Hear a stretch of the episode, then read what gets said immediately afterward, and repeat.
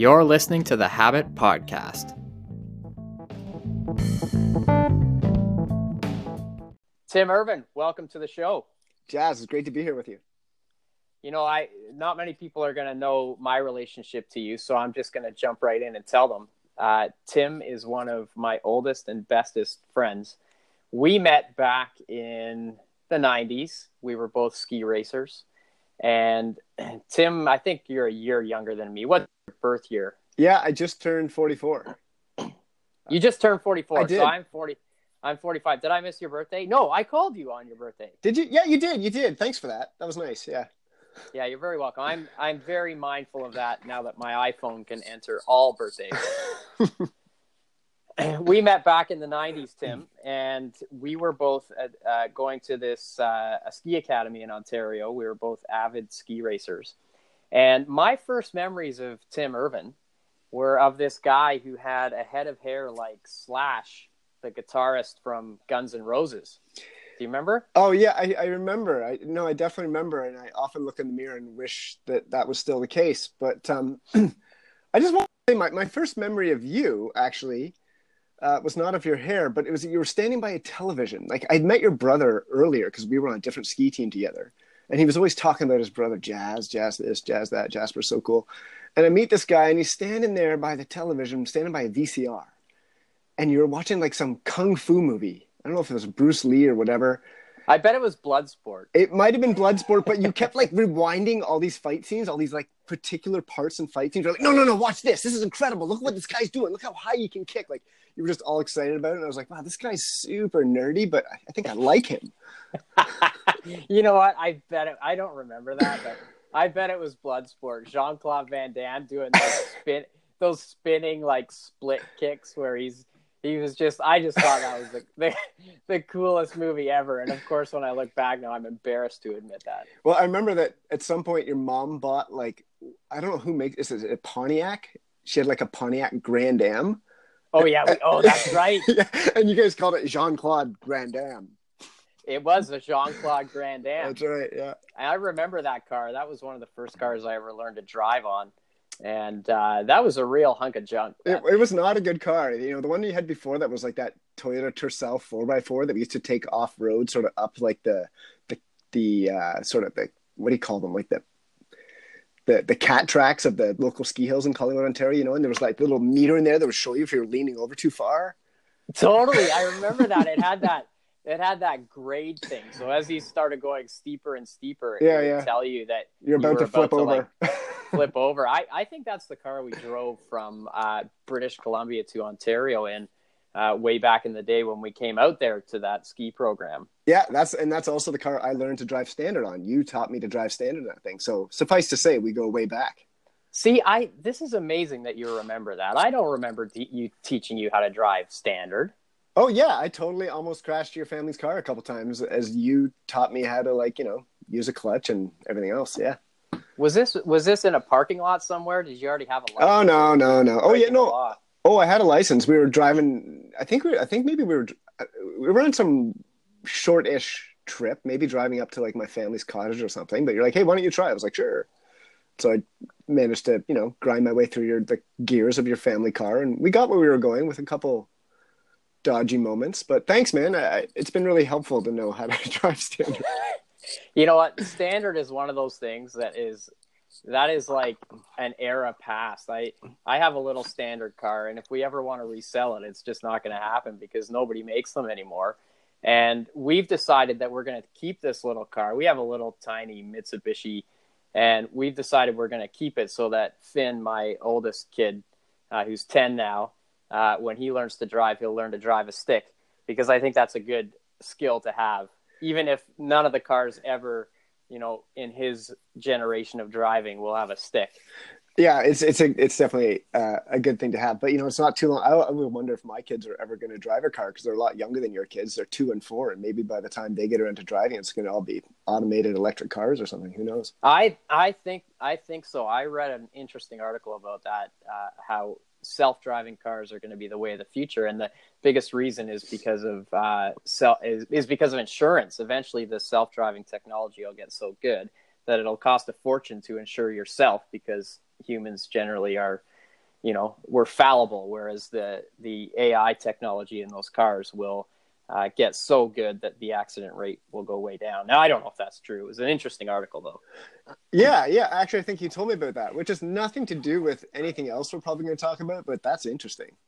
it is interesting and it's a great way to start this podcast where were we this all started because i said you had a head of hair like slash I did. I had an amazing head, head of hair. Yeah, I used to be able to like, you know, I'd put a pencil behind my ear and it'd disappear, and people would ask for a pencil, and I just whip one out of, you know, from behind my, you know, from inside this mop of hair I had in my head. It was fantastic. I miss those days. That my hairline has uh, not quite as venturous as it used to be. i don't think you have hair anymore I have, memory serves I have some. You got that. You kind of got that awkward head of hair though, where you're not sure whether to grow it because it's clearly going away, and so you might as well just keep it shaved. No, that's exactly what it is. It's it's actually it's not awkward at all because it's very clear to me that I should not grow it long. Yeah. So let's just revisit the slash here because uh, one of the thing, one of my fondest memories of Tim Irvin is you had this look. Uh, you know, you look like a rock star, and man, did you ever get dates in high school? Like I, your experience in high school and my experience in high school were two completely different things. I don't even know how we were friends, to be honest. I don't know how we ended up friends because I was this kid that would disappear into the gymnasium by myself at lunch hour to see how good I could get at hacky sack.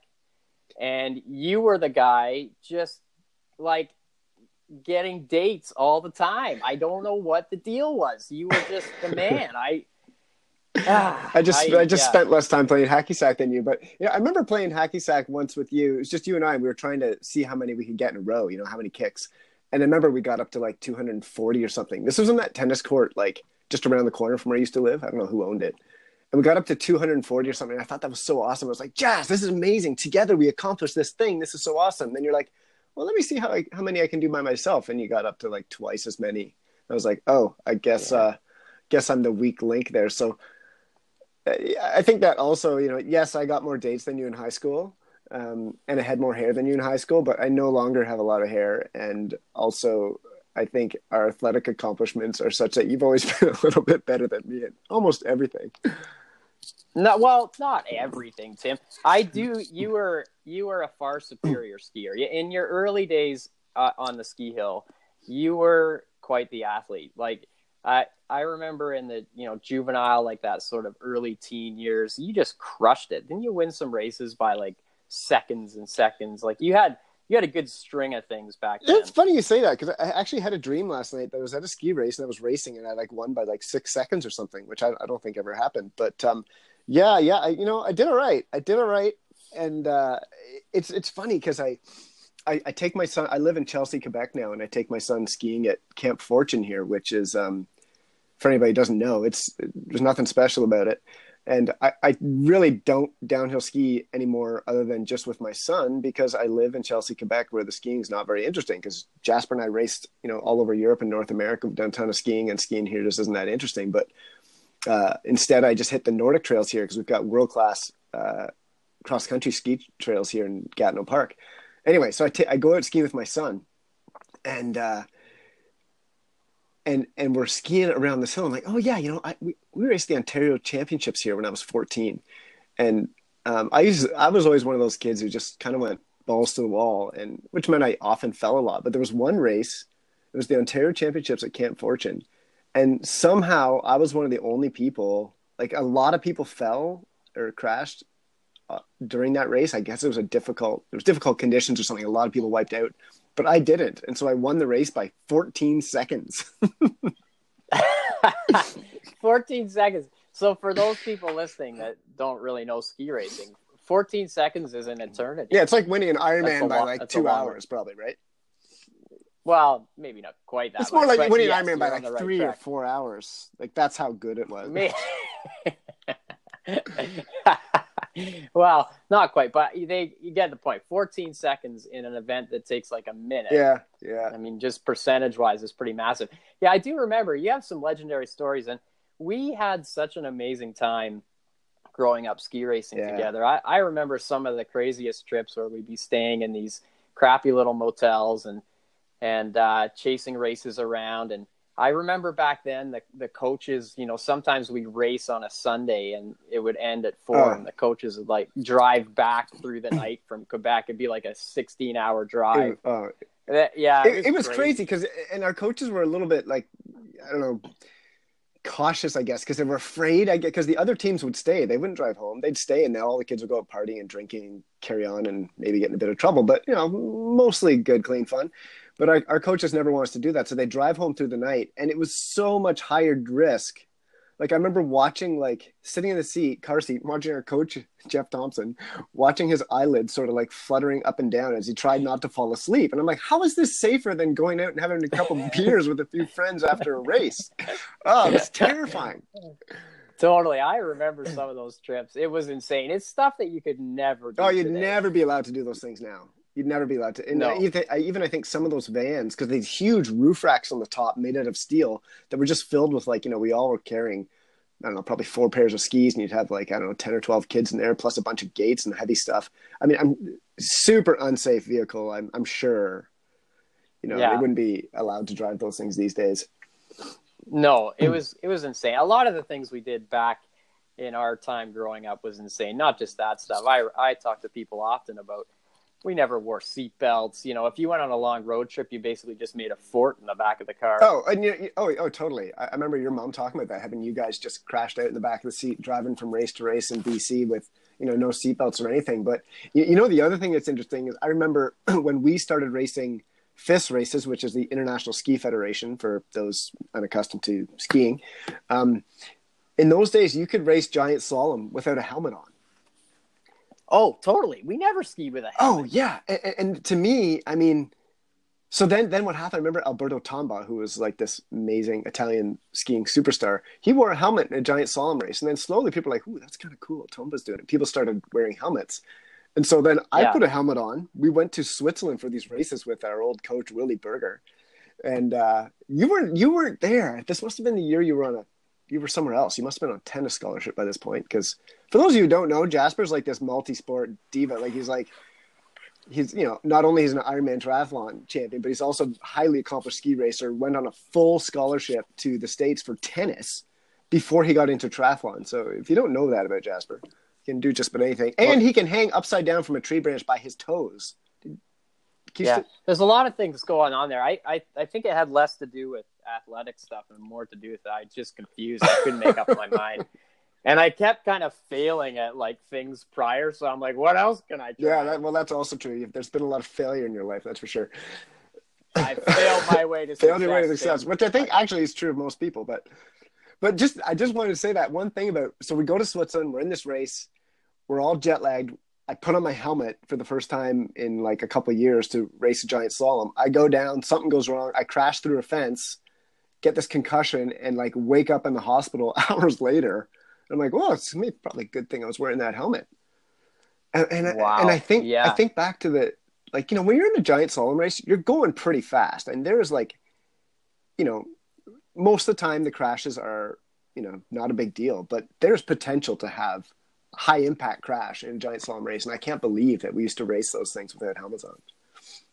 We used to do everything without helmets. Like when I first started getting into cycling, I never wore. Oh no, you'd wear one of those, yeah, cool little hats with like the the short little brim. yeah, yeah, yeah. And uh, yeah, it was it was just a different time. I don't think it's because we were purposely being negligent. I think we just it just wasn't a thing. Yeah, yeah. No, it's totally. You know, ski ski ski helmets existed for the speed events, Mhm. like uh, you know downhill and Mhm. super G. And and if you if you weren't doing that, no one even No, considered wearing no. a helmet.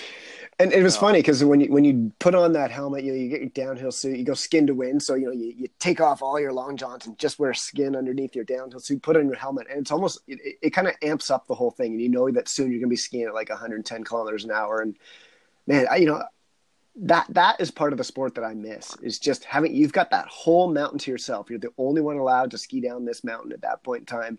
And ripping down there with your helmet on at 100 kilometers an hour or faster, and flying over these jumps, you know that that is part of the sport that, that I, I miss. Yeah, me me too. I there was a real rush that you would get from skiing, Yeah. and I've rediscovered skiing in my adult years. uh, it, especially with the kids, because I realized it was a sport that I truly loved, and I, I want them to Yeah. experience it too. I mean, they're not they're never going to get into the competitive stream like like we were, uh, but just to go out and hang out with them Oh yeah, for the day, it's it's kind of a neat sport because I it's it's one of the only sports that you do all day with with your Oh, kids. totally, totally. you this is the thing. It's like I want my kids to play pond hockey like we did as teenagers because I loved it. I, I don't want them to play organized hockey because I don't want to go hang out at a hockey arena. I'd way rather go skiing with my kids because we can do it together. You know, everybody Mhm. takes their own line. That you ski at your own speed on the way down, and then you you know hang out on the chairlift on the way up. It's it's a great thing to do with uh, with your kids. Yeah, it's an it's amazingly Yeah. fun sport. Yeah, so, yeah. um, this is the longest intro we've ever had. Are we are we still in the intro? We're still in the intro because I started talking about you having slash hair, yeah. and uh, then we we got down here. And what I was really hoping to open with uh, was a question Hmm. for you, um, and it's sort of the elephant in the room question. And so I'll throw it right out at you. I want to know why it was so hard to get you on this podcast because you the reality is you didn't want to come on this because you were giving Uh. me you were gi- you were giving me shit because you didn't think that you as a guest was useful uh, for a podcast like this because you assume that most of the audience are triathletes and in, in that world which they probably Right. are um, and I argued against that. And I think what people are going to find is when we get to the meat of your story and the real reason you're on here, it's not to talk about ski racing, although that's fascinating for the two of us. Um, the the ele- the elephant in the room is I want you to tell me why you were such a pain in the ass to get on. I think show. because we're such good friends that I can just like diss you and not feel bad about not responding to your calls. you know, it's like, oh, you know, he'll Yeah. he'd still like me. I won't have to worry about it. it's a good I question. think I think though the insecurity was on your side. I wanted you on this thing, and you kept saying, uh. "No, no. What what do I have to tell a group of triathletes?" It's true, it's about?" true. And I'm like, Although you haven't asked me about So my you- triathlon career yet, which I could sum up in about ten seconds, which is Kids of Steel. I went in a Kids of Steel race once, and uh, I'm sure I crushed the bike and the run. But I, I remember we had to do 21 widths of a pool down in like the lakeshore in Toronto. And my friend Jason was a competitive swimmer. He was with me. I was on like my seventh width, and we had to do 21. And he got out of the pool and took off on his bike. And I was like, okay, see you at the finish line. that was it. That was my triathlon career, and I've never had any ambition Yeah. to do another one since. yeah. Well, the start of my triathlon career was kind of the same. To be fair, I don't remember that. I I, remember you. I I, remember you bad. going with your brother to go and watch you. You came back from Wisconsin on your tennis scholarship. You started, you know, you, you went in some like Olympic distance ish race somewhere in Ontario. I was there with your brother watching, and you qualified for worlds as an age grouper after that first race. Is how I remember it. Yeah, I guess so. But I did had I had spent a year like swimming. Yeah, right. Like I, I really, I really was sort of, sort of training by that point. I wasn't fresh off. Oh no, for sure, for sure. No, I realize that. Yeah. So let's get back to the question I asked you: Why it was such a pain to get you on this show? I want to know why you don't think that you're a valuable guest, and especially after we get to the meat of things, uh, the the good stuff. But I want to know what's your problem. I don't know. I, I have so many problems, Jasper. I, I don't I don't have an answer for you other than like you hurt the ones you love the most, right? Like I'm just like not good at getting back to you. if you're Yeah, no, no, I, I well, don't think it had no, anything no, to well, do with that. It, it I- could also be that yeah, it's like oh, Jasper's got this, you know, Jasper's this Ironman triathlon champion, wow, and he's got all these people listening to him who are uh, tri geeks. You know, I say that term affectionately, or I use that term affectionately, and probably they don't want to hear from a guy like me who doesn't do that stuff. But hey, I'll leave that up to you. You're the host, so let's get on with it. yeah, well, you do leave it up to me. And anyway, thanks for coming on. The Thanks. Show. Yeah, it's great to be here, Jazz.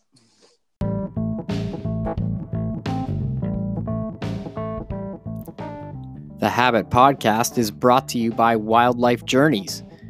Wildlife Journeys is a boutique wildlife tourism company specializing in bears and wolves of the Great Bear Rainforest of British Columbia.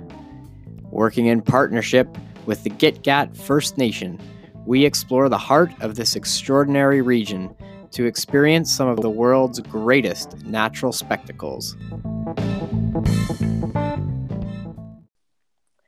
What I want to talk about most with you is your uh, your adventures because you went from ski racing uh, and you found i'm sure it was always in there from a kid but you found your passion in life to be the outdoors to be adventuring to be canoeing to be all these things. And my guess is that that is probably rooted in you know a lot of things your parents taught you. I know your dad is a, an avid adventurer. He's sort of into that stuff as well. But really you have uh, stepped out of the high performance sport thing years and years ago. Uh, and you really went head on into ecology and biology and then into the adventure side of it. And in that time you have done multiple uh, solo canoe trips and solo adventures. And and not just solo for like a couple of days but really extreme stuff. Uh, you know 50 60 day things up in the arctic all by yourself. And when i was thinking about that i thought this is the thing that's going to resonate with our audience because to me the courage and mental fortitude and mental toughness required for a journey like that is extreme. And you might not see it that way because that's your space. you know, you're coming, you're in it. So you're like, ah, it's, it's maybe nothing. But from an outsider's perspective, I think it's the same way maybe people see Ironman is that it's this crazy thing that someone tackled and they got through it. And how and why did they do it? So that is why I wanted you on the show because I think you are going to have tremendous insight into what it takes to be mentally tough, to be courageous, to be all those things. And I think that comes, uh, you know, as a result of, or, you know, you chose these things that were just pretty crazy. So that's where I want to go with this conversation. Okay. Well, um, let, let, yeah. And, uh, so I'm good go. with that. I don't know if I have anything special to say about any of those things, but I appreciate that you think I might. I also like will tell you that you're you're bang on. Like when I think of like Ironman triathlon, and you know, I've always been so incredibly happy to be a spectator. Like I've come watch you at a bunch of races, and it's often with your brother, and I've been standing there with your brother, being you know, and the, and the gun's about to go, everybody's lined up, and I'm just like, so incredibly happy that I'm not about to dive into the water and like go through eight or seventeen hours of swimming, biking, and running. I'm so glad to be like eating like a bunch of fruit from like an Okanagan fruit stand while you guys punish yourselves. So yeah, I could never understand how you guys uh, managed through that. And and I guess you're right. It actually hadn't occurred to me, but maybe from the outside looking into what I do, maybe that does seem challenging. I hadn't really thought of that. Yeah. yeah. yeah. So why don't why don't I just elaborate a little bit? Or I'll let, get you to elaborate, but I, I want you to talk about some of the trips that you've done. Um, so you, you've had quite a few now. Yeah, uh, why don't you just kind of jump in? Yeah, um, a little bit trip down memory lane. So yeah, so I, I wrapped up my ski career, um, and just to finish that, I was on the Ontario ski team trying to make the Canadian ski team. Instead, I smashed into a tree in Colorado and broke both my arms and smashed up my face and hands and stuff. That was the beginning of the end of my ski career. And then I kind of went to school and started, you know, planting trees in the summer to pay for school. And then started, you know, I'd always kind of go, gone on canoe trips with my dad but we kind of amped it up a bit. Dad wanted to go on a bigger adventure with me, so we went on a canoe trip up in the Northwest Territories in the Mountain River, which flows through the Mackenzie Mountain. It's just it's God's country. I mean, it's just gorgeous, gorgeous mountain scenery up there with big white water, and we were pretty green. We had a guide, which was smart because we didn't really know what we were doing in the white waterfront. But I think that just set the hook deep. I was like, wow, exploring these wilderness areas like by canoe. You know, it's like great. Sure, I like paddling canoe, but canoe itself is not the point. The canoe is like the the way to get into these far off places and explore. And so that set the hook deep. So then I started taking some whitewater courses um, because you know once you paddle whitewater safely and you have those sort of risk assessment skills, it just opens up the door. I mean, we live in Canada, right? Like the the extraordinary number of places you can explore in the wilderness in a canoe here. I mean, it just it's endless. And so yeah, so I started tinkering. You know, I always did my trips with my dad, and then I started going on trips with some friends. And then at some point in university, I remember saying to my girlfriend uh, Jenny at the time, um, I said, you know, I've always kind of wanted to go on a long, a long trip. And she said, well, well, why don't we, why don't we do that? Why don't we do that this summer? And I, will kind of always be grateful. You know, you ever have those moments in your life where somebody says something to you or put something in action. You're like, oh, right. I can, I can do that. Like, I think I, at this point in my life, I'm in my early twenties and I'm telling her that I had this dream of maybe doing like a long, you know, multiple week trip. And she's like, well, why don't we do it? And I was like, oh, right. So I can not only dream about the thing, but I actually can do the thing. And at that point in my life, I, I don't think that really occurred to me yet.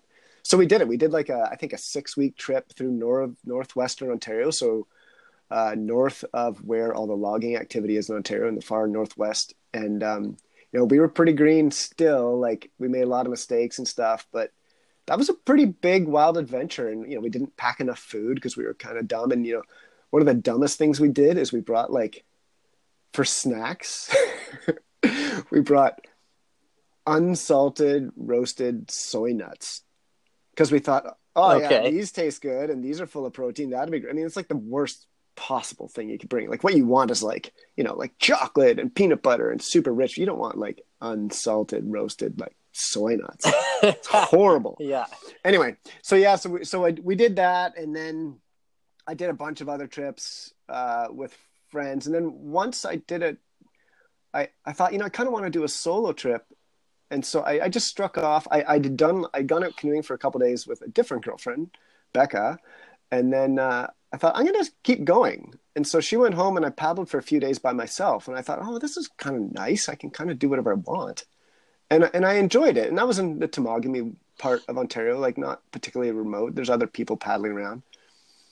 Anyway, then I ended up um, at some point, me and five other friends did like a seven week canoe trip up in the Arctic, so in the barren land. So this is north of the tree line. There's no trees. It's like this area is probably more than a million square kilometers. I mean, it's this gigantic wilderness area up in northern Canada, and we did a seven week trip up there, and then three years later, three of the same people and three new people, we went on a thousand kilometer trip up there, eight weeks down the Back River, which is like the longest river in Nunavut, which makes it one of the biggest, wildest rivers in the entire world. And we paddled eight weeks down there, and you know, it, it was amazing. Like in the, I think it was like the end of July, we came across these lakes; they were still frozen. So we had to like, wow, oh yeah, we had to haul the canoes up onto the ice. I mean, the ice was rotting and falling apart, but it was you know, it could still hold its weight in most of the time. And so we, we sort of attached ourselves to the canoes like a, you know, with ropes, like a, like a dog team, so to speak, and dragged our canoes across the ice and learned the nuance of the ice. Like the white ice was pretty solid. The black ass ice was almost, almost like stepping on a trampoline. Like it almost had some flex to it, which was really unnerving to stand on.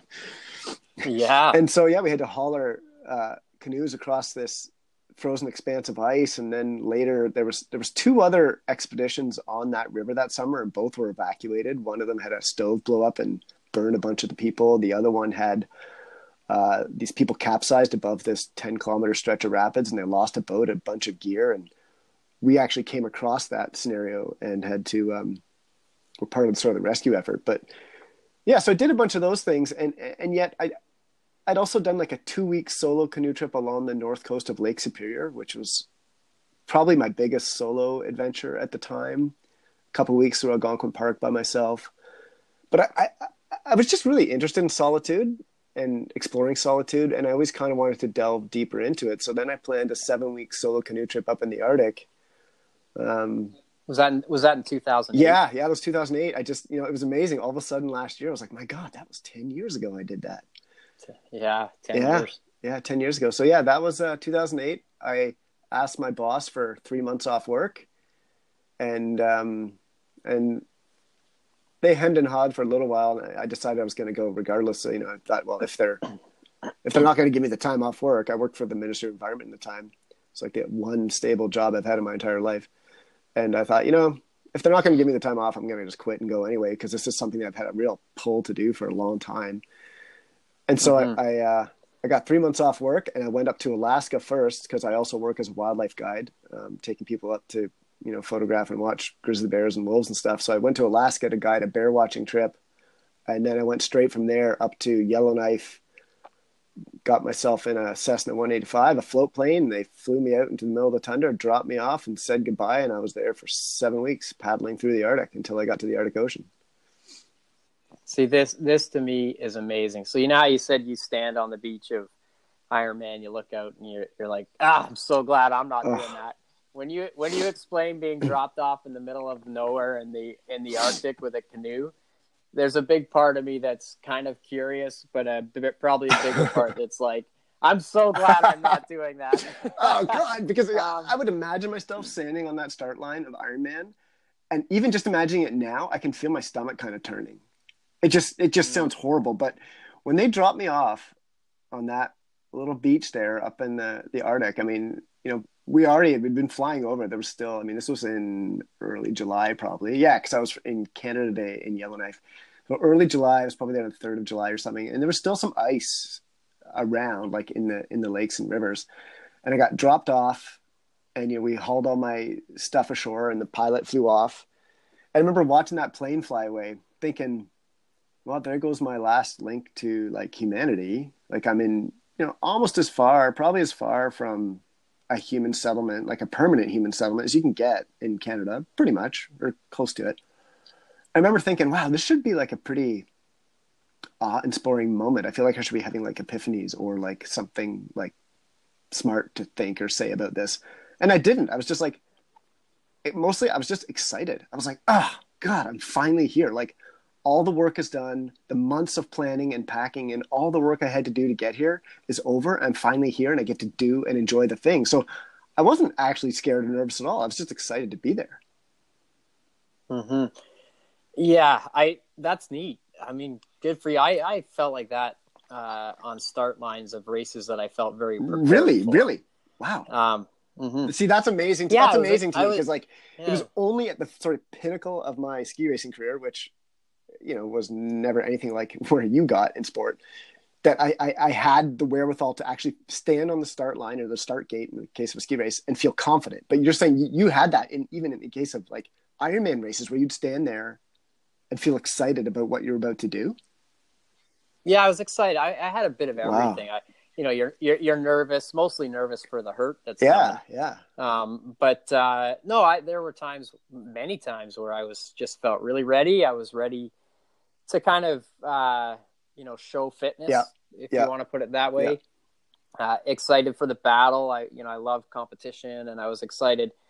I was ex- excited at the potential outcome, uh, which is which was neat. So, huh. um, yeah, I, I you know I felt those moments, and one of the things you mentioned just a few minutes ago was that you felt this pull to go do this trip, yeah. and I that that really strikes me because I think that is the I think that that pull or whatever you want to call it is what a lot of people feel towards whatever they end up mm. doing. Mm. So I think I think people will see Ironman or triathlon on TV or online or whatever, and they'll they'll suddenly have this pull. They'll be like, "Hey, there's a challenge that I can do," and I, have never I, I've never really been able to put my thumb on what that's about, and maybe you can articulate that because you know, I've never had a pull to be dropped off in the middle of the Arctic and be on my own for 50 or 60 days. Like this has never been a pull. I just there's never been any instance in my life where I've been like, yeah, that would be cool. Yeah. But so what what is that for you? Like what do you remember that like you probably still have that pull a little bit now to have those yeah adventures. Yeah, the um What's that about? God, so many things come to mind here. I guess you're right. It is kind of weird, isn't it? I mean, when I think about how many people queue up at an Ironman race, I mean, I think they're nutty. They're like, "Hey, who wants to punish themselves for 15 hours? Oh, me, me." Um, yeah. And obviously, there's a lot less people who would go and do what I did back in 2018. That's that's the thing. This is why it's so great to have you on this podcast because there are less people on this planet who will go do what you did than there are who will do like way way less. Right, right. So you go to an Ironman, it's like two or three thousand people. We're all supported. We're all safe. The worst that's going to happen is you you pull over at an aid station and maybe that's your day or whatever. Like, yeah. You, there's first there's first aid everywhere. Every 10k on the bike, there's a table full of food. You know, it's very. You, you have to still go to, you know, a pretty dark, committed place to get your get yourself through that thing. Um, but like the percentage of people on this planet who will go do what you did is is tiny in comparison. Yeah. So So, I, I get. Where does that come get- from? What's what's the deal with that? I don't know. I guess it means I'm kind of weird. Uh, I, I, You I, are I'm super super weird. weird. Super weird. Yeah. Yeah.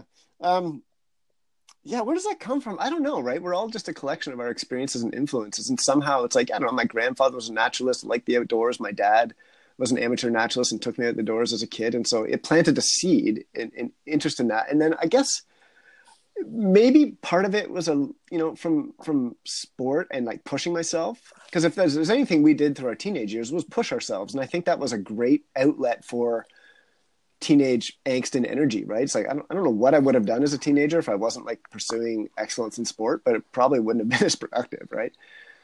And so i Mhm. think challenge is something that i've always enjoyed and so I think maybe at the start of when I started doing these trips, not that trip in 2018, but earlier, I think I saw them as kind of a challenge. But by the time Mhm. it came around to 2008, you know, I, I'd done a lot of this. It, it didn't, I, I wasn't pitting myself against the North, you know, I, I didn't have anything like that left. It was just going to explore and have an adventure and I didn't feel like I had anything to prove to myself or anybody else. I wasn't like scared about it. I felt like I was pretty well prepared because I'd done a lot of stuff before.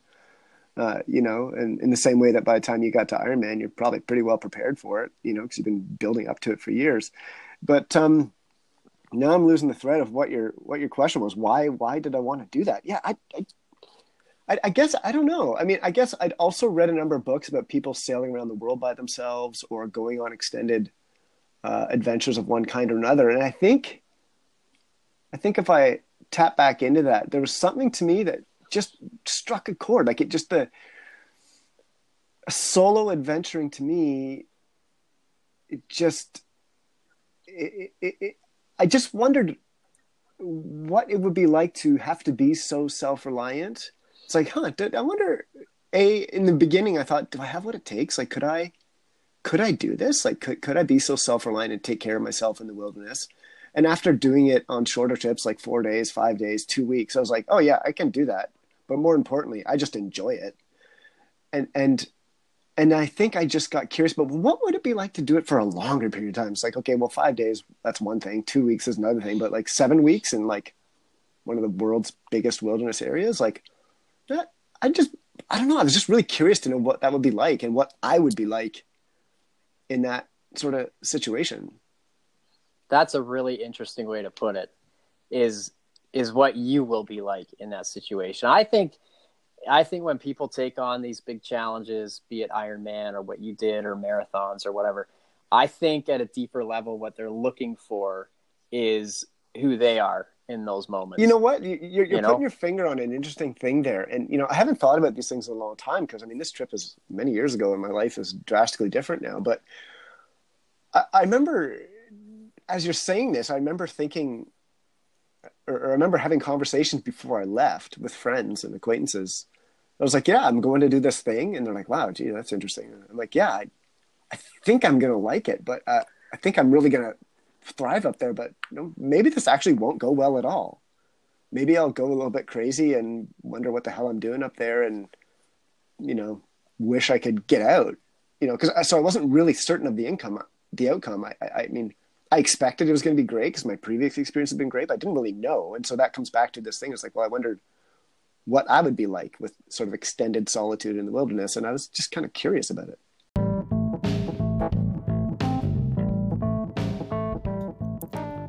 The Habit Podcast is brought to you by B78 Coaching. B78 delivers training programs for triathletes, runners, and cyclists. Programs are designed specifically for each individual. The B78 team of coaches has over 50 years of combined competition and coaching experience. To learn more, visit b78.is. That's b78.is. and maybe that's those of us in the Western world who are, you know, fortunate enough to be like, you know, have our basic needs taken care of. I think because we have those basic needs taken care of, I think there's something sort of primal in there that we want to see what we're capable of in other ways. Maybe that for some people that drives them in business or sport or whatever the case may be. but there's something about sort of grasping for our potential, if you will. Again, that's not what I was trying to do on my trip, but I, I, I can I can see those corollaries there. Where people just get curious to see what they could be like, or what what what a certain experience and more extreme experiences would be like. Mm-hmm. Yeah. yeah, I I think we have come.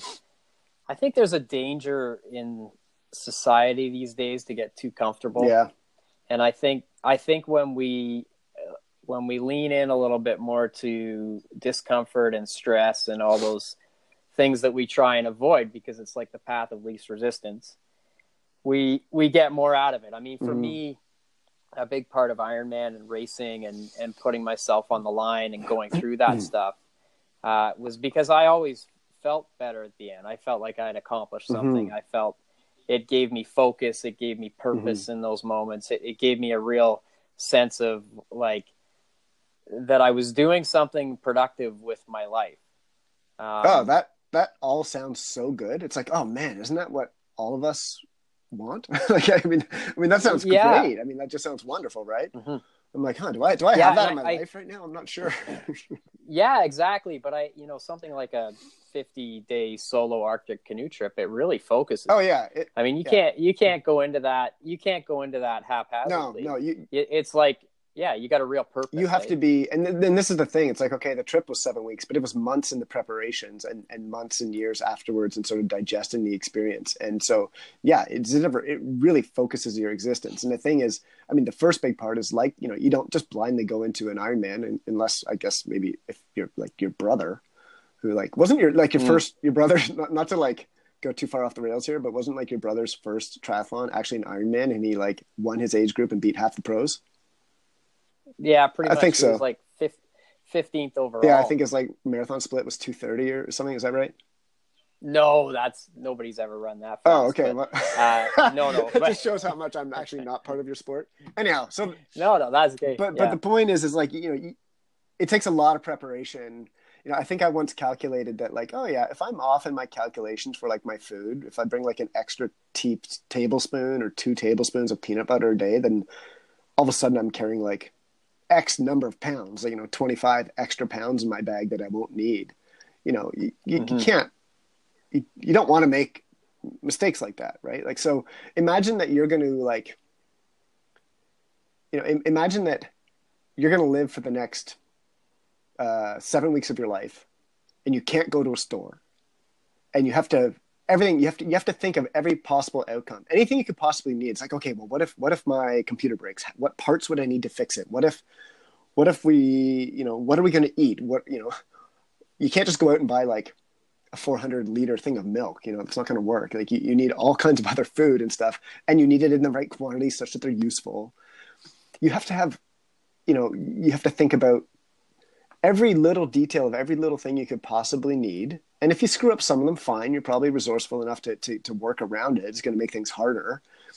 But you know, like, what if I smash a hole in my canoe? What am I going to do then? How am I going to fix that? What if what if my stove breaks? I got to bring like you know, you can't just go and build a big fire up there. There's no trees, right? You got to you got to have right. parts. You got to be able to fix your stove. You got to have some different kind of resourcefulness, or maybe some you know food that you can eat raw. Like, what if the fish that I'm going to catch that I'm relying on? What if I lose my fishing rod? How am I going to like compensate for all those lost calories? You know, so so were you were were you counting on on catching food up there to supplement your diet? Yeah, not not just as a bonus. Yeah, to a certain extent. I mean, there's a lot of stories about there are people who head north or go into the wilderness and going to live off the land, and then they starve or you know bad things happen. So, if I had caught no fish, I'd probably be okay. I'd be skinnier, but I'd be okay. But definitely uh, plan to beef up my um, my calorie intake with fish, you know, and so yeah, that's the, not usually a, a, too difficult thing to do up there. But I, I, learned some interesting things. Like in a lot of places, I mean, you know, if you're a fisherman, it's just like a fisherman's paradise. I mean, you catch a lure, you can toss a lure, and like often it's on the first cast, second cast, third cast, you're nailing some big lake trout or a pike or a grayling or whatever it is. And you know, if you're a fisherman, that's pretty exciting, um, and also delicious. You know, beautiful fresh fish whenever you want it um, the fishing's so good it almost gets boring in some places because you know what's going to happen. You're like, well, I'm going to cast out here. I'm going to catch about a six pound lake trout. There you go, done. Um, but I, I, was counting on to a certain extent. Um, anyway, all this to say is like the preparation for this is is it's like preparing for a race if you're doing it well. You you, you want to tick all the boxes, and then so kind of like I described, once once you get out there and you're free from all those preparations, you just go do the thing. It's like game on, now we can go. But all that focus mm-hmm. leading up to that point is clarifying in your life, right? It's like okay, I have this purpose now. I'm doing the thing, and then in the case of being on a trip like that, um, it's pretty clarifying over time over the next few weeks as far as what your priorities are as far as like who you miss the most you know all those things come into focus it's like wow i'm really lucky to have like the parents that i have or the friends that i have and at least for me that came into focus pretty clear it's like okay yeah i'm up here doing this thing by myself the only reason the only reason i'm able to do this in many ways like in, in many for many different reasons is because of the people in my life right mm-hmm. and and, mm-hmm. that you know it's it's just I say that as a way to say that like going into the wilderness or into the solitude like that can be really clarifying because you've just taken such a big step out of your daily reality and there's nobody to talk to about anything else. And so it can just I feel like it shines light on different parts of your being that are often sort of held in the darkness. Just because your life is so busy and you're running here and there and you're trying to meet other people's schedules all of a sudden you're free from all that. You can do whatever the hell you want whenever you want. You just got to get to that pickup point at the end of the time you know at the you know wherever your float plane's going to pick you up you got to be there and in this case like i gave myself lots of time to do that. So i could really follow my nose. And to be free from all sort of scheduling obligations i mean that was just extraordinary freedom. But it also gave me time to let my mind and you know being soul if you will wander. And you know um, that can be a really for me it was a really nice experience to have. Dude i just honestly with that that last few sentences you just said were really beautiful i just think that is such a nice way to sum up one of the bigger reasons why maybe things like this appeal to people. Um, I feel like we get so bogged down by the minutia of life. Yeah. You know, like you kind of you get into the daily grind, and you know, I not that it's bad. You know, I, I you know, my life. I'm sure your life. It's great. You know, you get up. It's the same routine every day. We got kids now. You're kind of shuttling them around and doing your thing. But what I really loved about what you just said is that in that time you spent there, you, you basically took away all the distractions that we have in life. Yeah, yeah, it, it's it's pretty great. I mean, like you say, I mean, you know, we've got these great lives. Our lives are busy. Like my life now is pretty frenetic. Like I'm racing around with the kids and everything all the time. And but it, it's great. And so people say, "Oh, yeah, but you went out there for so long by yourself." It's like, well, it's not really that long. You know, it's like seven weeks. How many weeks in a year? I don't even know. There's an awful lot of them you know, and I chose to spend seven weeks of this one particular year alone. Like that's not a big chunk of time in the span of a life, you know, and um, and, and yet taking that little bit of time to do that, as you say, is clarifying. Like it clarified priorities, and also just let a different part of me come to life that is too busy at home to be there. And um, it was also just a hell of a good adventure.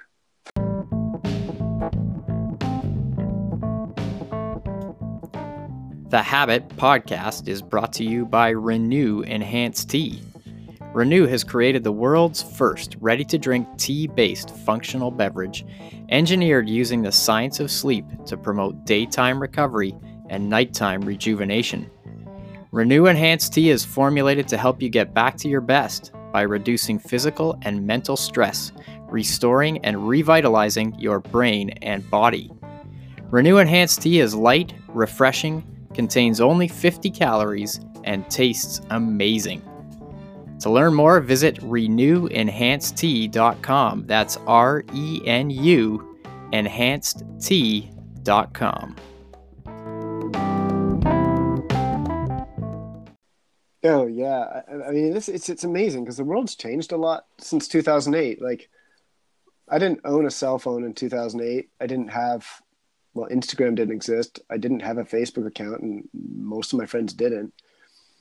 But it was still, you know, we all still had email and stuff. But but I think now, doing something like you know having some departure from you know whatever it is you know if you want to go up north into wilderness or just somehow like turn off all your machines man like you know you, you know one thing one of the things i took with me on the trip i did a presentation at work. I went back to work and like all my colleagues were like hey like give us a slideshow. I was like yeah sure. So i put together a slideshow for them and i thought this is great because they all probably picked up a little bit of slack from me when i was gone and i gave him a slideshow one of, the, one of the guys asked me after he said hey so what, what, what's one of the things you took with you from that and i didn't you know i don't know i, I didn't really have a good answer for him i hadn't really thought about it um, but I did think about it, and, and I realized like one of the things that I took with me from that is I realized, you know, I'm a bit of a busybody at home. I'm always trying to be, you know, productive. I think that's sort of part of our Western culture, for better or worse, probably for worse.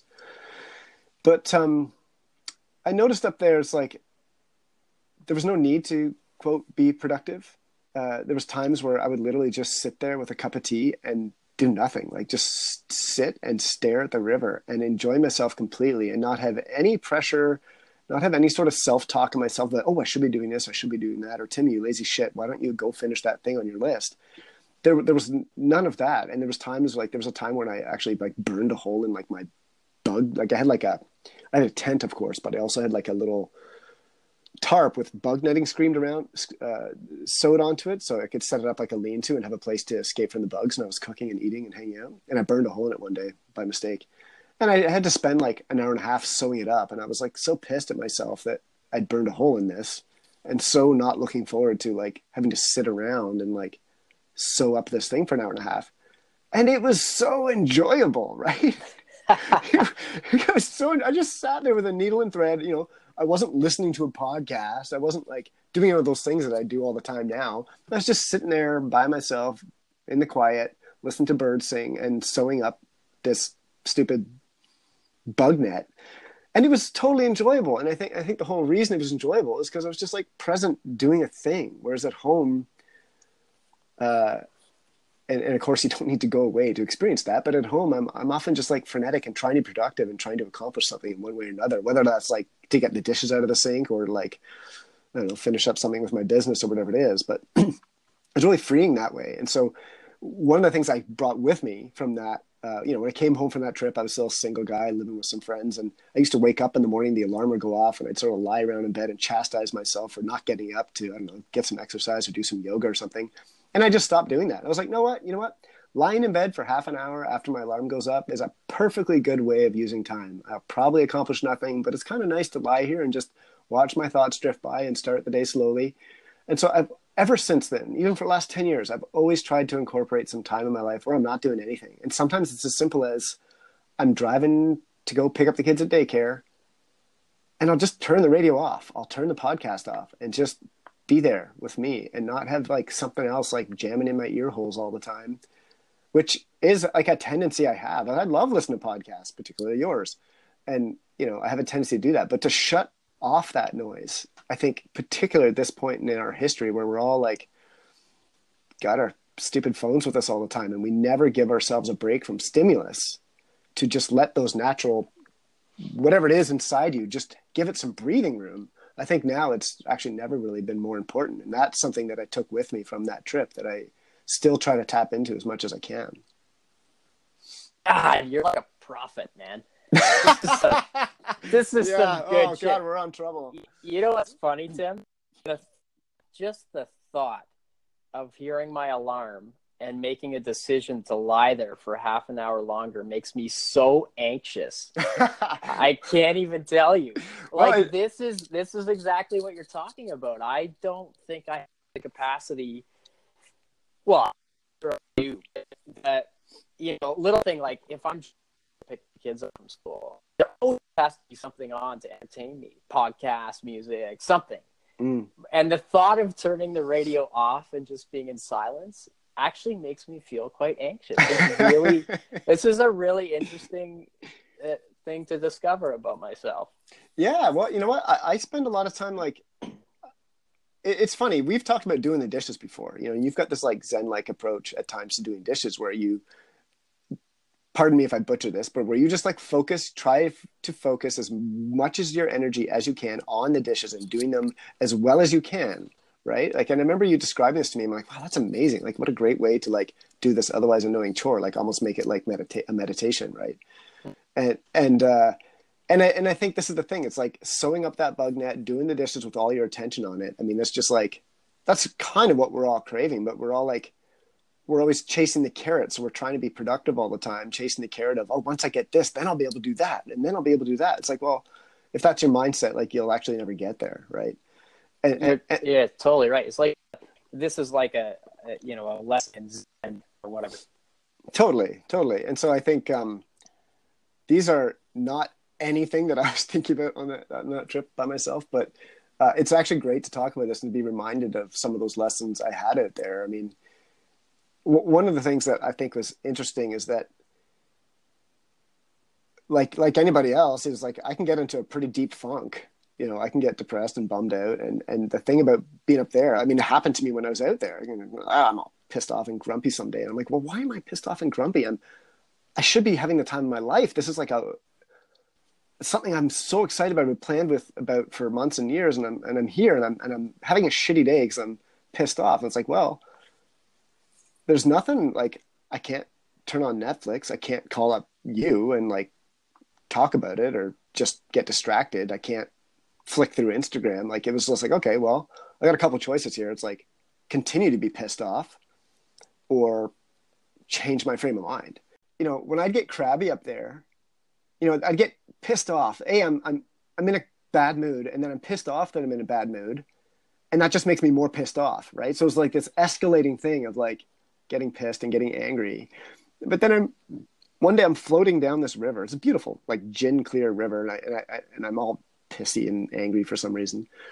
And and I look over the side of the boat and I'm like, wow, look at those river stones. They're like they're so pretty. They're like some of them are green, some of them are purple, some are gold. Like these are all different kinds of colors. And so I pull out my camera because I'm a bit of a photographer. I pull up my camera and I start like trying to take pictures of these things. And I start like messing around with like shutter speeds and stuff and making these sort of abstract, blurry images guess what? All of a sudden, I'm happy. All of a sudden, I'm like, oh, how come I'm not like pissed anymore? It's like, well, I just became present to what was going on, and now I feel like we're like, now I feel like we're like, this is like a spiritual podcast about Eckhart Tolle's work or something.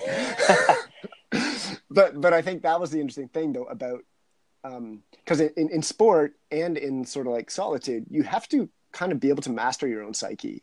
And that was always my shortcoming as a ski racer is I get all fired up about things and, and then like, you know, or I'd, you know, worry that I was going to fall or like think about how I fell yesterday and then I'd like blow up in the race or something. And I think in racing, your psyche is so important. And when you're out in the woods by yourself, it's the same thing. I mean, you kind of have to like learn how to master that. And of course, the only way to do that is just kind of be present with where you are. Yeah. You know, I, I'm, I'm hmm. big on, on the idea of, of presence. You can hear me okay. I can hear you fine now. Yeah. Yeah. I, I, I really like and subscribe to the idea of presence as a as a way of personal power, of a way of being focused. Um, I think it's one of the most valuable things we can learn, and I do think it's uh, it's trained, it's trainable. It's not mm-hmm. just something you have or you don't have. You have to work at it. I, I think our natural tendency as humans uh, is to not necessarily be that way. Oh. I think we're we're easily distracted. And I think I think that's the greatest curse of the iPhone. You know, I saw this headline the other day. It was like Steve Jobs would not like how we use our iPhones, and and I don't mm. think Steve Jobs. Well, I don't know what Steve Jobs wanted, but I hope that he wouldn't want to create like this like army of distracted people who never accomplish anything and are never actually happy because they're always like fiddling around their stupid phone all the time. Mm-hmm. And so I mm-hmm. think you know you more than pretty much anybody I know has spent a lot of time working on like training your mind to be more present. And I've seen, uh, you know, a, a, massive change in your psyche over the years from when you were like this, like, you know, teenager watching Kung Fu mm-hmm. movies to like this Zen Buddha God that you are now. No, but that that's just it though. I I go it comes and goes. Of course it does. If I don't keep sort of training it and being mindful of it and paying attention to it, it, it goes away. I, yeah, I, yeah. and and I, that in itself has been a great lesson for me because I feel like uh, I used to think once you have it, you have it. Yeah. But it's not like that. no, you you can't you can't stop doing bicep curls and imagine that you're always going to have great biceps, right? Like it, it's the same thing. It's like your your muscles will atrophy if you don't train them, and your mind will go soft if you don't continually work on it. And that seems like a chore, but that's also like the interesting challenge. And I'm not sure how, how we got onto this.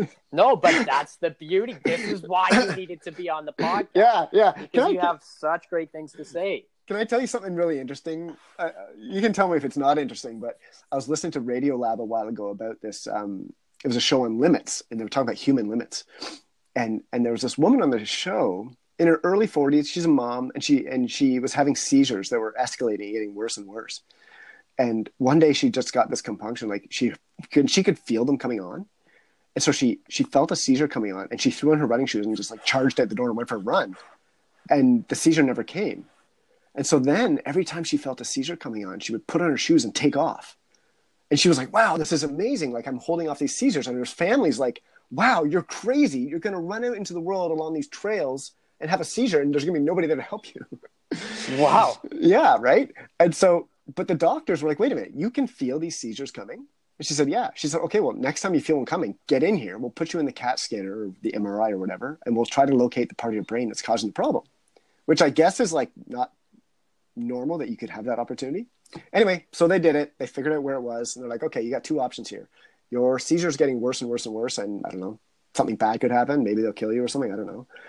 Um, or we could do this surgery, take out that part of your brain, which will hopefully stop your seizures, but we actually don't know what the side effects are going to be, really. Anyway, she went for surgery, and then her seizures went away. She was all good. But um, she, at the same time, she got really into running. And so she kept running and having no seizures. And her friend was like, hey, you should come in this 10K race. And she's like, okay. And like, this is her first race ever after having like a couple kids and everything. And I think she came second or something. And uh, can you still hear me? Yeah. Okay. Anyway, so then she goes in like a half, like a like a, a trail, like a cross country half marathon, and she wins. And then she goes in another one and sets a course record, and it just goes on and on. She ends up being this like ultra marathoner or something, Wow. and she just start, she's just crushing it. Again, she didn't even start running until she's in her like early forties, like post a couple kids. And so what had happened was when they did this surgery, one of the side effects was she kind of lost her ability to keep track of time. So she didn't have the handicap that all of us have. Like on hour six of an ultra race, she wasn't thinking, "Oh my god, I've been running for five hours. I can't believe I need to run for like two or three more hours." She had none of that. She was like, Wow. she was like, "Oh, I'm running. I could have been. Maybe I've been running for half an hour. Maybe I've been running for ten minutes. Maybe I've been running four hours. I don't know. I'll just keep running." And she just yeah and so she just crushed everybody because she wasn't tortured by those like thoughts in her head of of limitation related to time which in a sport like running which is all time based is a big limitation right? Yes, yes, and it Mm. sounds like she just it, whatever happened, it, it it sort of forced her into a, a deeper state of presence when she ran. oh yeah. Yeah without yeah without all that other nonsense that goes on there. She was just doing the thing. It was great. Wow, but, which again that's it's neat eh? That's such a cool story. I, right after this, I'm definitely going to Google that because I yeah I, th- I think the radio it's good you, you can listen to it and figure out all the spot things i got wrong but i think it was the limits show on Radiolab cool. yeah Wow, that's really cool. One of the things I wanted to ask you from a, a while back in our conversation how how many days did you go without seeing another person? Oh yeah, I, I only saw one person on that trip. Oh, you did see somebody on that trip. Yeah, I saw one person. It was really weird. It was, it was actually really. Uh, I was about to drop drop the f bomb there because it was so annoying. So I'm I'm I'm floating down this river. I'm taking a break. I'm just sitting in the middle of the river, drifting along. I'm drinking a cup of coffee, thinking about how good things are, having a great day. And I look downstream. So so the other things people maybe should know about me is I'm a I'm trained as an ecologist and wildlife biologist. So I do a lot of work with wildlife. I'm fascinated by wildlife, bears and whatever else. So I'm floating down the river and I look downstream. And, and actually, that's one of the reasons why I enjoyed spending time in the Arctic because there's these massive herds of caribou, or there was. They're all disappearing now. And, you know, muskox and grizzly bears and wolves and all this stuff. And so, you know, on these trips, I'd had like amazing encounters with all these different species, and it's super exciting. Um, sometimes I'd fall asleep at night listening to wolves howl, and kind of cool if you're into that sort of thing. Anyway, so I'm drifting down the river, and I look up, and I can see like downstream there's a wolverine. So a wolverine is like it's the biggest mammal of the weasel family. They're like they're They're tough- vicious. yeah, they're they're, vicious. they're tough tougher than nails. I mean, they've been known to like chase grizzly bears off of carcasses and stuff. Like they're they're super tough animals. They have huge home ranges, and they're they're just super badass. Um, but they're always kind of sparse across the landscape. They have big home ranges. Anyway, I see one and I've never seen one before and it's coming my way. And I'm like, oh man, okay. I'm like, I've got my binoculars. So I'm watching this thing and I'm seeing it's coming up, but it's just basically following the shoreline. And I'm like, oh, this is so cool. It's going to like come within like, if it follows this trajectory, and it probably will, it's going to come within like, I don't know, 50 feet of me, whatever. And I'm like, this is amazing, right? Like, anyway, so I'm super excited being this wildlife geek that I am and I'm watching this thing with my binoculars. I'd already decided to leave my camera in the bag. So I'm like, okay, if I try to get my camera out, I'm probably gonna like distract it or scare it or whatever. So I just decide to sit there tight and watch and not let the moment pass. And I'm watching this, and like slowly I hear this like weird sort of sound, kind of like you know when you're really focused on something, you can there's something sort of in the background that slowly you can hear it, but you don't actually become consciously aware of it for a while slowly I became aware of the sound, and the sound was like slowly getting louder and louder. And this helicopter flew right over top of me. Like I'm in the middle of a million square kilometers of wilderness, like the only person within I don't know how far. And a helicopter flew right over my head, scared the crap out of the wolverine. It turned around. The helicopter sees me floating in the middle of the canoe, uh, river in a red canoe, circles around a few times and lands. What the? Yeah, so I'm pissed. What? I'm pissed because this is like to this day, it's still the only wolverine I've ever seen anyway, so I paddle over the shore. The pilot hops out, and um, and and I was like, "Oh, hey, you see the Wolverine?" She's like, "Huh? What? No, what Wolverine?" Anyway, that was the only person I saw. It was this pilot, and she was up there like flying like mining prospectors around or something. And uh, we had a super uninteresting conversation, and then she flew in a helicopter, and I didn't see anybody else until I got to the Arctic Ocean. There, there, there was a few moments. So I, I planned a bit of a silly route because I just wanted to explore a couple different river valleys, and the only way to sort of link them together. So I wanted to paddle down this one river called the Baillie River, and I also wanted to paddle the Western River. And so the only way to get to the Western River from the back river was to paddle the Baillie. Sorry, from the Baillie was to paddle down the Baillie River and then go up the back river, uh, and then portage over to the Western River, which would then take me to the Arctic Ocean. So I had a really weird route that I kind of traveled like north, and then I went upstream up this like the back rivers, this river that I paddled with my friends years ago. It's like this giant, fast moving river. Um, and uh, sorry, I lost myself there. But yeah, so I had this really weird route, and so I thought this sounded great. I was like, oh, I can paddle these two rivers and have this fun adventure going up the back river in the middle. And then I got to the back river. I got to the confluence of the Baillie and the back river, and I stood there like having a snack, and I'm looking at like the current racing by me and it's like a big powerful river and it's just one of those moments you're like standing there by yourself and that river's so powerful and you're like wow i'm such a weakling. Like what the hell was i thinking that i would by myself haul my boat up this like racing powerful river? It's like it's i was like that, that, was stupid. Like and of course when i start out so you know there's there's a number of ways to get a canoe upriver. You can walk along the shoreline and haul the boat uh, with you you know most of the time you have to walk in the water to do that. You can paddle but the current's too fast to paddle. So i brought a big long pole with me so you can stand up the middle a canoe and like gondola style essentially like pull the boat up the river. It takes a amount of technique and you know it takes a certain amount of technique and strength and balance and everything else but also an awareness of what river currents do and you can use the currents to your advantage and whatever. So i used a combination of all these things but like on the first day going up there i was just kind of getting spanked. You know i hadn't found my rhythm yet. I hadn't really figured out how to use the currents uh, effectively yet. And and so i was kind of struggling and thinking this is really dumb. But i also have that that gear right? That like athlete gear where i sort of like I was like, yeah, well, this, you know, I kind of started wondering, well, I wonder how far I can go in a day upstream. So most of the time, I'm not at there racing. Like a lot of people go on these trips and they talk about how far and how fast they went. It's like, oh, we covered this like 500 kilometer trip in like X number of days, and they're all proud about how fast they did. I was like, well, that sucks. You probably didn't see anything. You know, that's not. Yeah, like, yeah. And like some people want to do that. That's great. Power to them. I've never really wanted to do that, and yet I still have that gear. And in the course of a seven week trip, you've got a bit of time to do a bit of each. And so I would like, I got a bit in my teeth, and I wanted to see how far, how many kilometers can I lay down going up this giant river uh, in a day, and and so I exhausted myself one day. Like I, I I pushed so hard. I finally got like as far as I could possibly go. and I hadn't been. It's kind of like you know you're on that you're in the marathon of an Ironman and you haven't actually been taking care of your nutrition.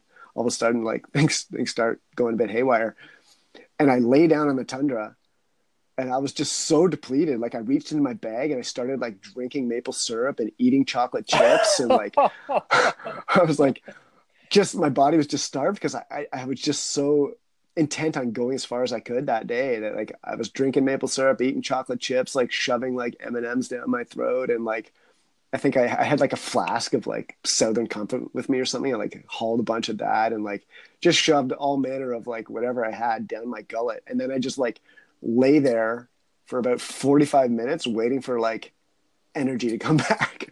Oh my god yeah so so that, that it took after you know 45 minutes came around my body finally perked up again and i like made dinner and went to bed but so that was a cool thing but the other thing i did was sorry i'm getting carried away but i i planned to portage from the back river over to this other river and, and i thought it would take a couple days but it took four days so if you're uninitiated portaging is when you you know to go from one body of another to another or one body of water to another you got to like carry your canoe and carry your packs and it's typically pretty grueling and a portage like where i live now you know, portage is anywhere from like 300 meters to 800 meters. Sometimes the long ones are two kilometers, and it takes you, you know, maybe half an hour, maybe a couple hours. I portage for four days. Oh my god! so I would carry my canoe as far as I could, drop it, go back, pick up a pack, carry it as far as I could. And while I'm doing this, so I'm navigating across this landscape by map and compass because there's no river to follow. So I'm just like basically walking with all my stuff across the tundra, navigating with a map and compass. And that was that. That was kind of an athletic endeavor too, right?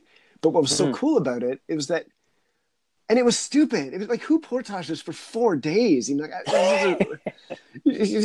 as a canoe trippers, we don't do that. You know, that's like what hikers do. It was just stupid. Like there was times I'd set up my tent at night and I look around and there was no water, and I had like a canoe sitting beside me, and a tent, and there's no water, and there's all these caribou walking by, and they're just like, "What is this guy doing?" Like he's got a canoe and there's no water here. Anyway, um, but it was just kind of exciting because I just adopted the attitude of, okay, this is like a really big challenge and it's really stupid and I probably shouldn't have done this, but it's also kind of cool. It's also kind of mm-hmm. cool that I picked such a ridiculous challenge. And one of the great things is there's nobody else here to be like, Tim, what the fuck? Why did you get us to do this? It was just like, Tim, you did this to yourself and you got two things here. Like you can like, I don't know, you can just like struggle your way through it or just make it fun. So I just chose to make it fun. And I was just kind of like pumped about this stupid thing that I decided to do, pumped that I wasn't letting anybody else down. And I just kind of, it just became this really fun challenge to be like doing such a ridiculous thing in the wilderness by myself. That was pretty cool. Dude, this is just gold.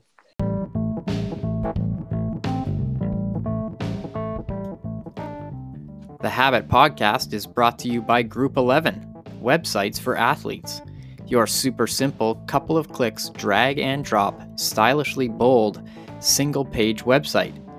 Many athletes are wasting time and money on high powered systems like Squarespace, Wix, WordPress, and others, which all require technical know how and solid design chops to create a page that looks great and communicates well.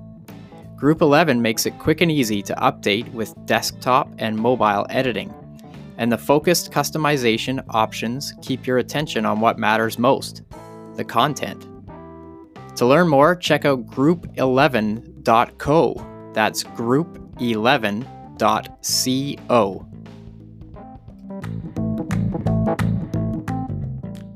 There was one time where I read a rapid wrong. So, you know, like along the way, I'm like paddling rapids and stuff. And I would take the easy route as much as most of the time because you know you're by yourself. You don't, you know, if you're paddling with a bunch of friends, you got people there to rescue if you capsize or whatever. Uh, we're in the Arctic, you know, the water's cold. Like if you capsize and if you lose a piece of gear, you're you're in trouble, right? And um, you know, you know, of course, I have an emergency communication device with me, but you know, those things don't work if you drown yourself. You know, it's too late. Right. Right. You know, and so you know, those are the things I think a lot of people talk about. It's like, well, you got, you know, you got an emergency communication device, you got a satellite phone or whatever. It's like people will ask you that. The first thing they'll say, "Are you going up north?" It's like, "Yeah." You got a satellite phone? It's like, well, how about asking like, have you done that before? Do you have the requisite skills? Do you know how to do this or that? People just figure if you got a satellite phone, you're okay. Well, that's not not true. And on this particular day, I scouted a rapid and I thought I saw a line through it, um, but I got lazy. I got lazy and I didn't look like for the next maybe 100 meters down. And I came around this, I came out of this one part of the rapid and lined myself up for the next part. And all of a sudden I saw like a horizon line so if you're not familiar, horizon line is usually where there's a falls or, or a drop off of some kind.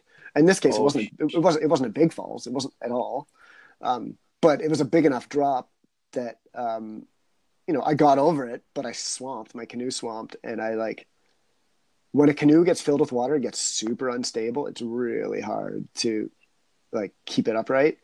Somehow I managed to get to shore, but that yeah that scared me. It scared me because you know, I was fine. Nothing bad happened, but it scared me because it was like a major lapse of judgment.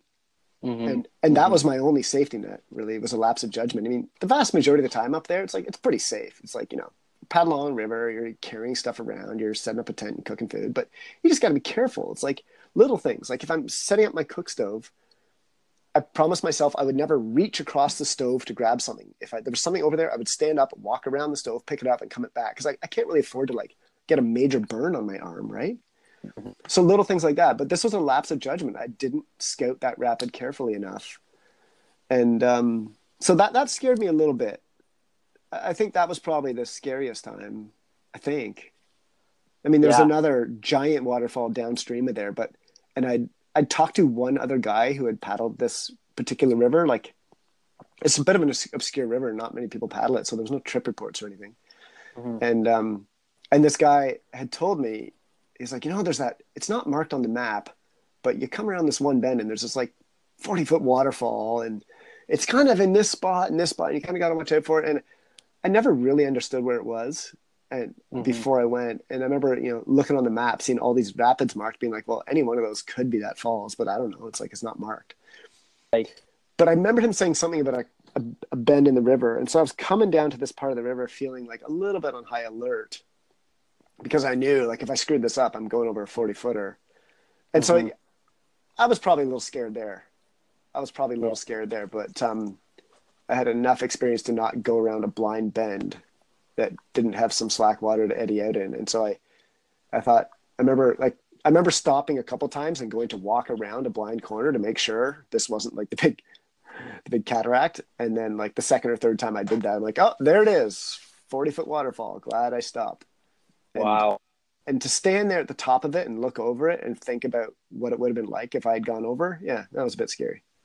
I feel like in those, like, you are struck with your own vulnerability in that oh. place. You know, there's oh. no there's no ambulance coming to get you.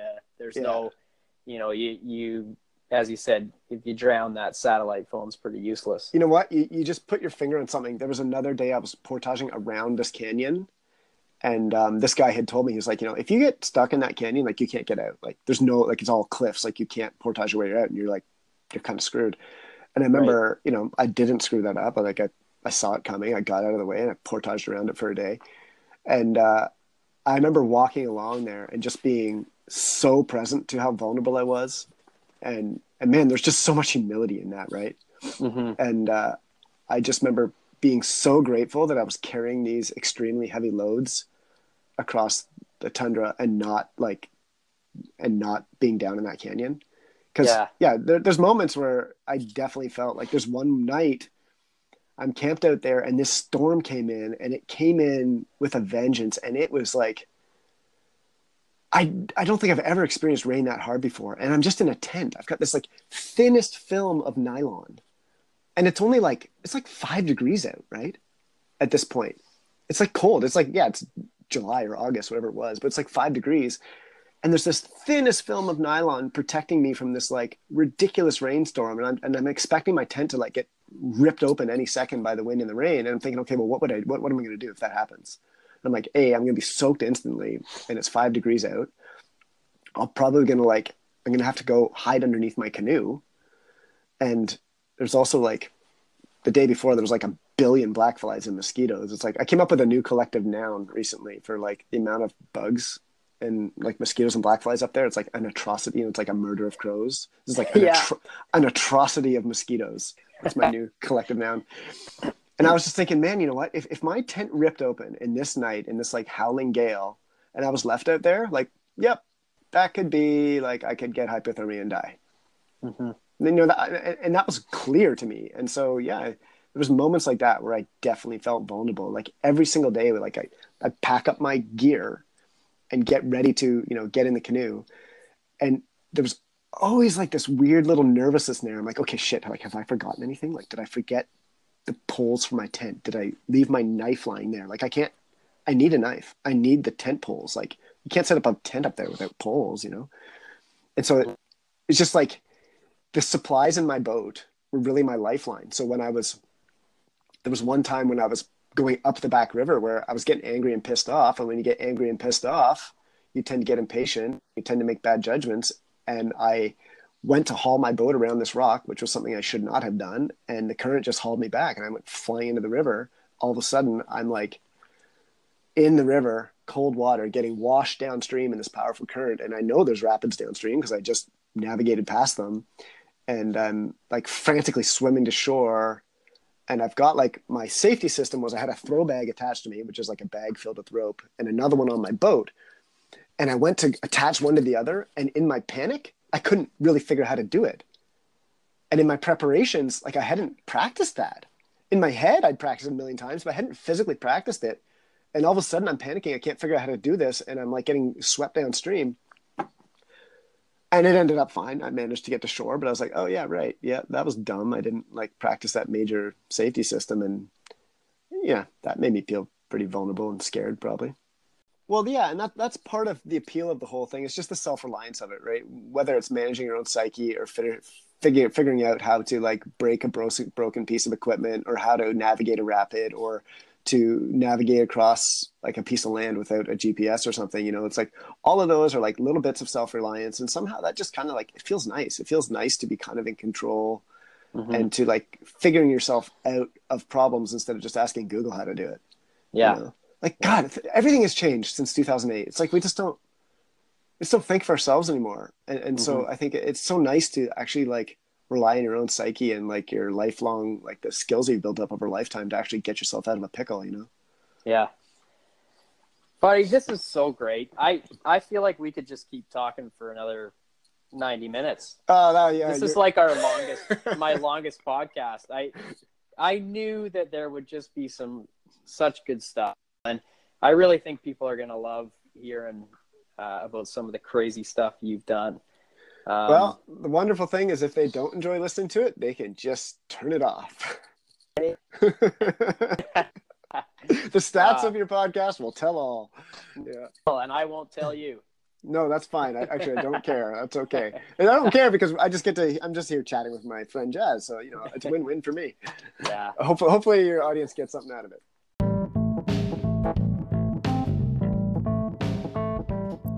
Hey, thanks for tuning in to the Habit Podcast. Make sure you check us out on Instagram at the Habit Podcast, where you'll find pictures of our guests and teasers about upcoming episodes. Until next time, thanks for listening.